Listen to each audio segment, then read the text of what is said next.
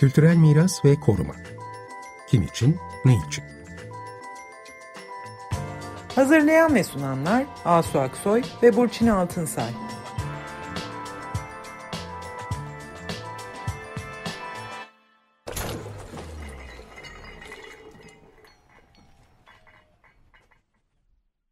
Merhabalar ben Burçin Altınsay. Merhabalar ben Asu Aksoy. Ee, bugün e, e, aslında böyle canlı sayılabilecek bir yayın yapıyoruz. İstanbul'da e, cumartesi ve pazar günü çok ilginç bir konferans oldu. Beyoğlu Levantenler Konferansı tüm gün sürdü. Bu konferans Levanten Kültür ve Mirasını Koruma Derneği tarafından düzenlendi ve İstanbul İtalyan Kültür Merkezi tarafından da desteklendi. Bu Levanten Kültür ve Mirasını Koruma Derneği'nin aslında daha önce yaptığı konferanslar vardı. Her sene e, buna benzer konferanslar yapıyorlar. Şimdi bu konferansta e, önemli bir mimar e, aslında kardeşler Gaspare ve Giuseppe Fossati'nin İstanbul'daki mimari mirası konuşuldu. E, bu konuşmaları da Profesör Doktor Paolo Girardelli e, yaptı. Biz de Paolo Girardelli'yi yakaladık ve e, e, onunla e, aslında e, bu Gaspare ve Giuseppe Fossati kardeşlerin hakikaten bu İstanbul mimari mirasına yaptıkları katkıyı konuşmak istedik. E, bulunduğumuz mekan da çok önemli bir mekan. Evet. E, e, Galata'da bulunan Saint Pierre Kilisesi Manastırı'nda Dominiken rahiplerin sayesinde onların kütüphanesindeyiz şimdi. Kütüphanede oturuyoruz ve bu e, yayınımızı yapıyoruz. Hoş geldiniz Paolo. Hoş bulduk. Hoş geldiniz Paolo. E, ben de önce bir sizi tanıtalım kısaca. Profesör Doktor Paolo Girardelli e, Boğaziçi Üniversitesi Tarih Bölümünde mimarlık ve sanat tarihçisi. Evet. 1999 yılından beri de Türkiye'desiniz ve burada çalışıyorsunuz. İkomos İtalya üyesi. Aynı zamanda bu mekanda Saint Pierre Kilisesi'nde daha önce bir sergi düzenlendi ve o sergide siz küratörlük yaptınız. Serginin başlığı evet. da bir kilise, bir mimar, Gaspare Fossati ve Galata'daki Dominikenlerin Kilisesi başlığıyla bu sergi şu anda açık değil. Fakat daha sonra tekrar başka yerde belki evet, yeniden olacak. Evet, Asu'nun söylediği gibi Fossati kardeşleri tabii biz Ayasofya onarımlarıyla hemen hemen herkes bilir ama başka işleri de var tabii İstanbul'da. Burada ne zaman geldiler, nasıl geldiler ve neler yaptılar, etkileri nelerdi böyle geniş bir yerden size sorarak başlayalım. Evet, başlayalım. Fossati kardeşleri 1930'lardan beri İstanbul'da etkin. 1800, 1800 pardon, evet, 1836 sonunda Gaspare Fossati geliyor. geliyor. Gaspare Fossati abi oluyor, yani büyük kardeş ve o, onun eğitimi e, İtalya'da gördü halbuki İsviçre asıl İsviçreli, İtalyan İsviçreli ama eğitimi Brera, Milano'da Akademya di Brera mimarlık bölümünden mezunu. Birçok hemşerileri gibi yani o yöreden e, büyük bir gelenek var. Mimarlık çok önemli. Mimari eğitimi ve o e, yörede e, yetişen, e, doğmuş olan birçok bir mimar Rusya'ya gidiyorlar. Yani öyle bir ilişki var. E, Büyük Petro'dan beri yani 18. yüzyılın başından beri öyle bir gelenek var. E, Gaspare Fossati de bu bağlantıdan e, faydalanarak Rusya'ya gidiyor. E, saray mimarı gibi bir ünvan kazanıyor. E, Birçok önemli projeye imza atıyor. Ondan sonra e, İstanbul'daki Rus yeni sefarethanesini tasarlamak üzere ve işlerini izlemek için e, görevlendiriliyor ve 1836'da geliyor. Bunun için e, ilk büyük eseri e, Rus elçiliği Sefareti. E, ki bugün e, bugün duruyor tabi e, konsolosluk olarak. E, onun kardeşi Giuseppe daha birkaç yıl sonra yardımcı olarak yine İsviçre'den geliyor ve burada beraber bazı başka işlere böyle beraber katkı veriyorlar. Bazı, bazı işler ayrı ayrı e, yapıyorlar. Ama diyelim ki e, Tanzimat dönemi için ve geç Osmanlı mimari kültürü için e, ikisi çok e, önemli bir katkı e, veriyorlar. En meşhur e, çalışmaları tabii ki Ayasofya restorasyonu onun dışında Darülfünun e, binasını ilk üniversite binası e, tasarlıyorlar. E, hem hem Beyoğlu'ndaki, Pera'daki Levanten elit için tasarımlar yapıyorlar. Hem de Osmanlı Sarayı için mesela Darülfünun ya da Osmanlı elit için mesela Reşit Paşa. E, bunu yaparken tabii ki e, yerel mimari kültürüyle bir ilişki kuruyorlar. İlk projeleri belki daha çok Avrupalı neoklasik e, geleneğine bağlı.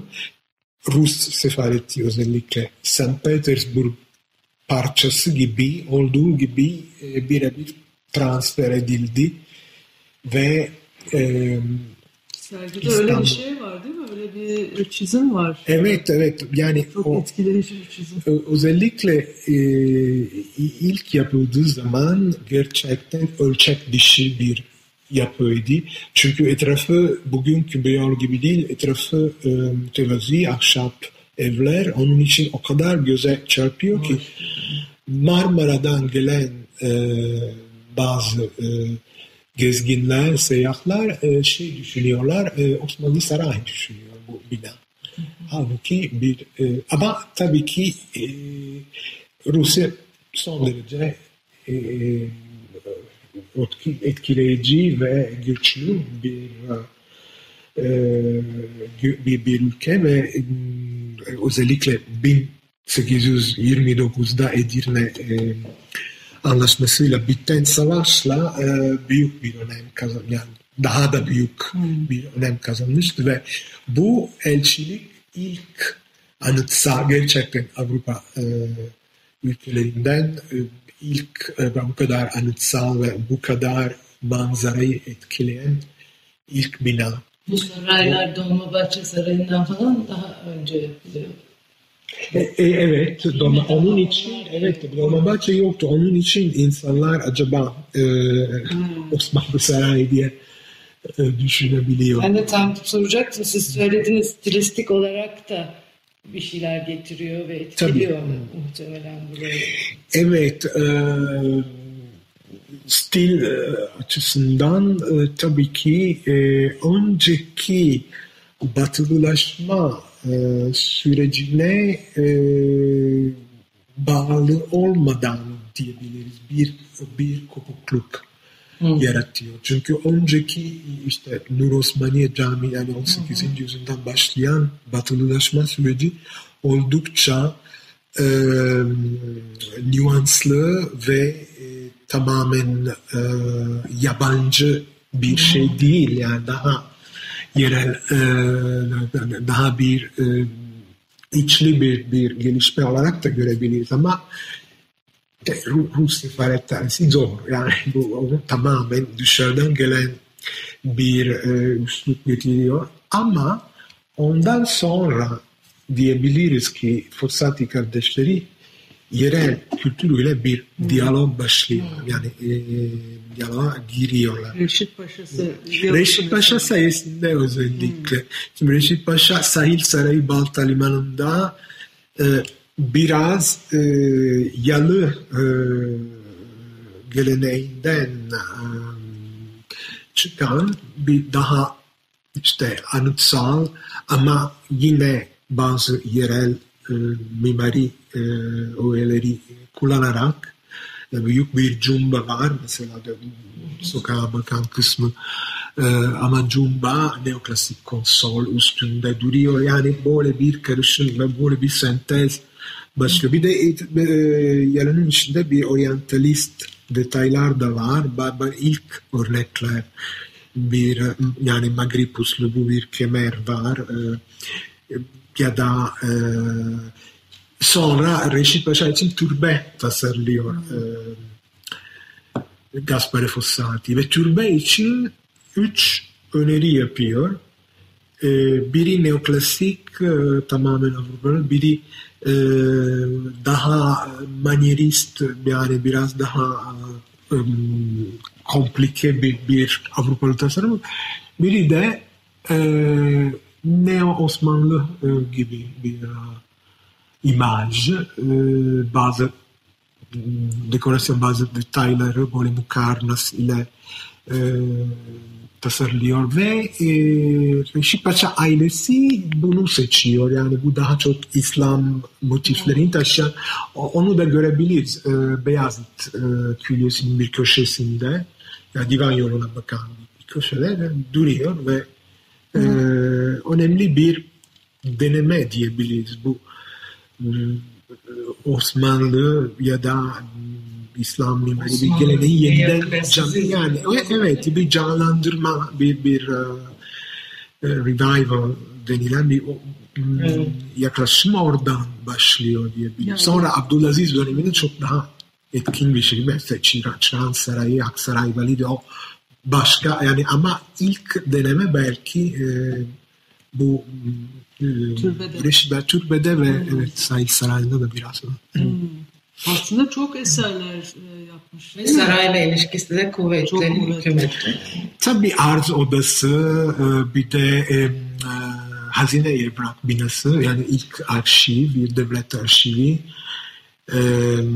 Sonra Darülfünun tabii. Darülfünun özellikle o da neoklasik bir cephe ile tasarlanıyor.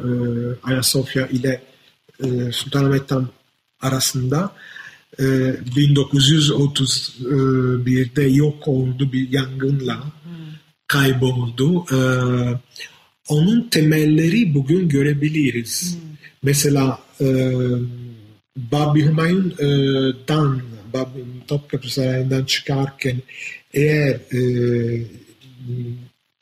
Sultanahmet'e doğru e, yürüyorsak sol tarafında e, bir kazı e, var ve bu kazıdan bazı şeyler görebiliriz. Hmm. Darülfünun temellerinin arabeleri görebiliriz. E,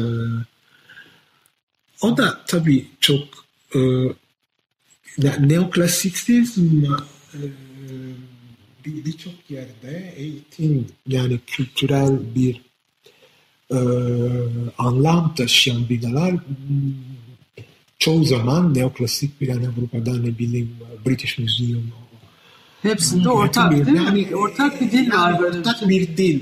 E, kültür eğitim dili için e, yon do, yani yon order kullanılıyor daha çok yani yonik e, paladyen diyebiliriz ama e, iktidarı, iktidarı temsil eden e, order daha çok Korint ve e, ikinci Mahmut mesela Korint çok daha çok resmi ve böyle e, ihtişamı e, temsil eden. Çağdaşı Levanten Mimar Aydın sırada İstanbul'da başka kimler çalışıyor? Yani sadece isim olarak da o, çağda, o sırada mimari... O sırada tabii ki e, Levantenler var ama daha çok Balyan, Balyan ailesinden büyük isimler aktif olmaya başlıyorlar. Ama en çok e, William James Smith bu e, İngiliz mi yani taş kışla tasarlayan e, Tophane Kasrı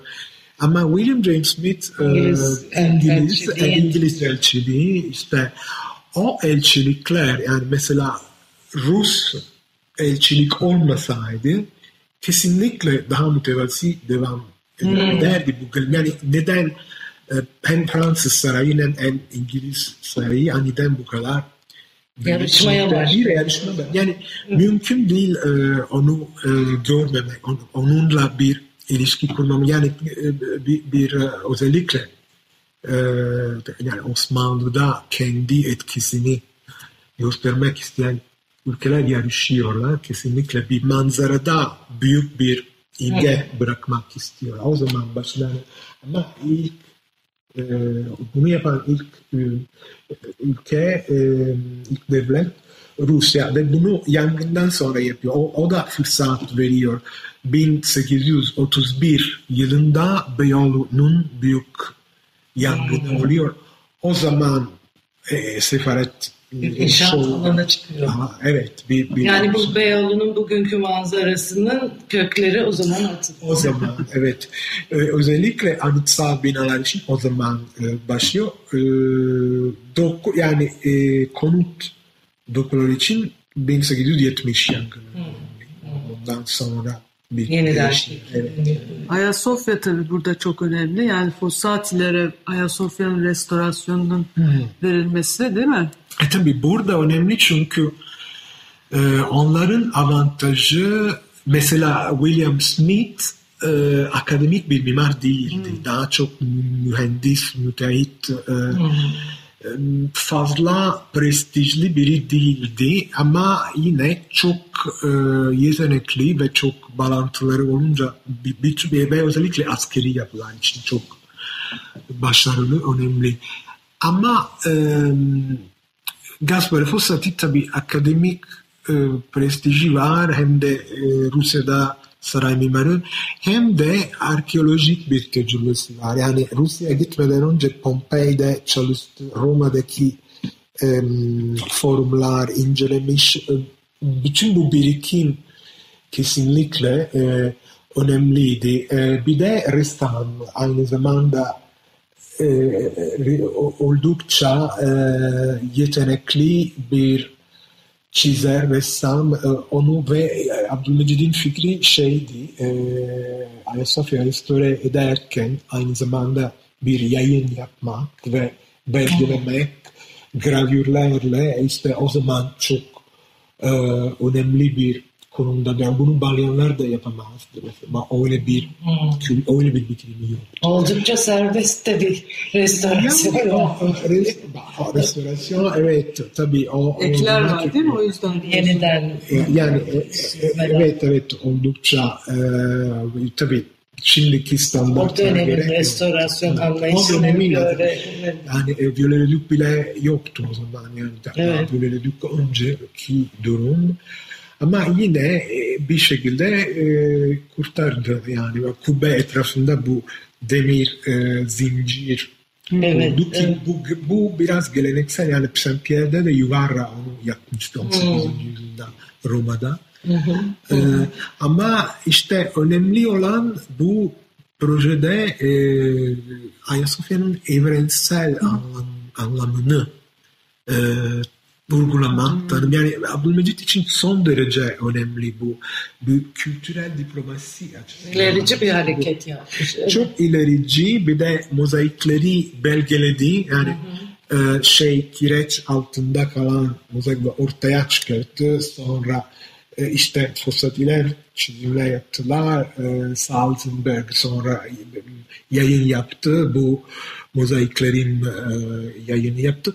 Ama e, işte e, önemli olan bütün bunları yayınlamak ve çok prestijli bir yayın evi Carnegie Londra'da hı hı. basıldı bu gravürler. E, 1852'de e, ve gerçekten yani Osmanlı hanedan ne kadar bu e, binanın geçmişini de önemsiyordu, e, gösterebiliyormuş. İmaj yenilemesi yapmış Osmanlı. Tabii evet evet. Askeri şeyden kültürel kültürel bir Batı ile yakınlaşma bir taraftan da değil mi? Evet. Modern bir, bir diyalog kurmak çok önemli birçok Başka bir sanatçılar, evet evet başka bir kimlik, e, başka bir imaj.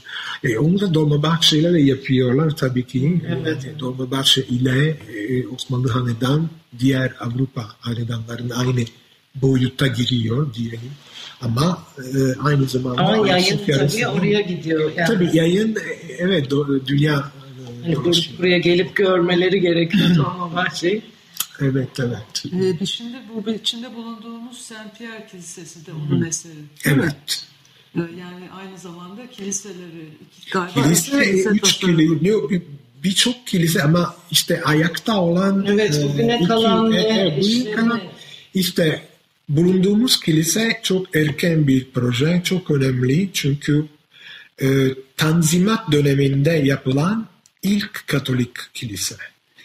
E, 1841'de başlıyor. Bir, bir, e, 1841'de e, Gaspare Fossati e, sözleşme imzalıyor Dominiken rahiplerle.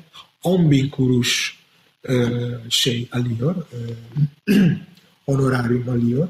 İki sene boyunca hem tasarım hem şantiye başında olmak için e, görevlendiriliyor. Kilise 1843'te açılıyor ve e, biraz görüyoruz e,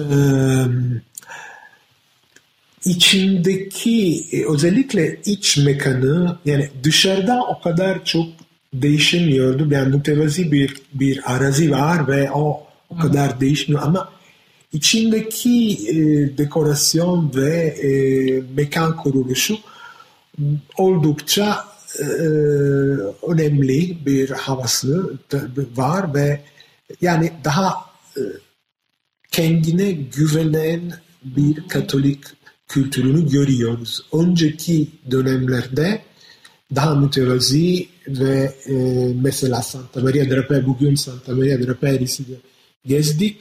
Orada hmm, o kadar önemli bir mimari, tabii güzel bir yapı, daha çok böyle yapı açısından evet sağlam ama mimari açısından o kadar e, Gösterişli. gösterişli bir tek şey var. E, İtalya'dan gelen e, sunak kısmı o tamam o gerçekten bir e, yeni bir bir e, başarı diyebiliriz. Ama onun dışında işte Tanzimat sonraki gelişme burada başlıyor. Saint Pierre Kilisesi'nde başlıyor. Onun devamı daha da e, kesin açık bir şekilde Saint Esprit e, Kilisesi'nde görüyor. Saint Esprit Kilisesi e, Giuseppe Fossati tasarladı.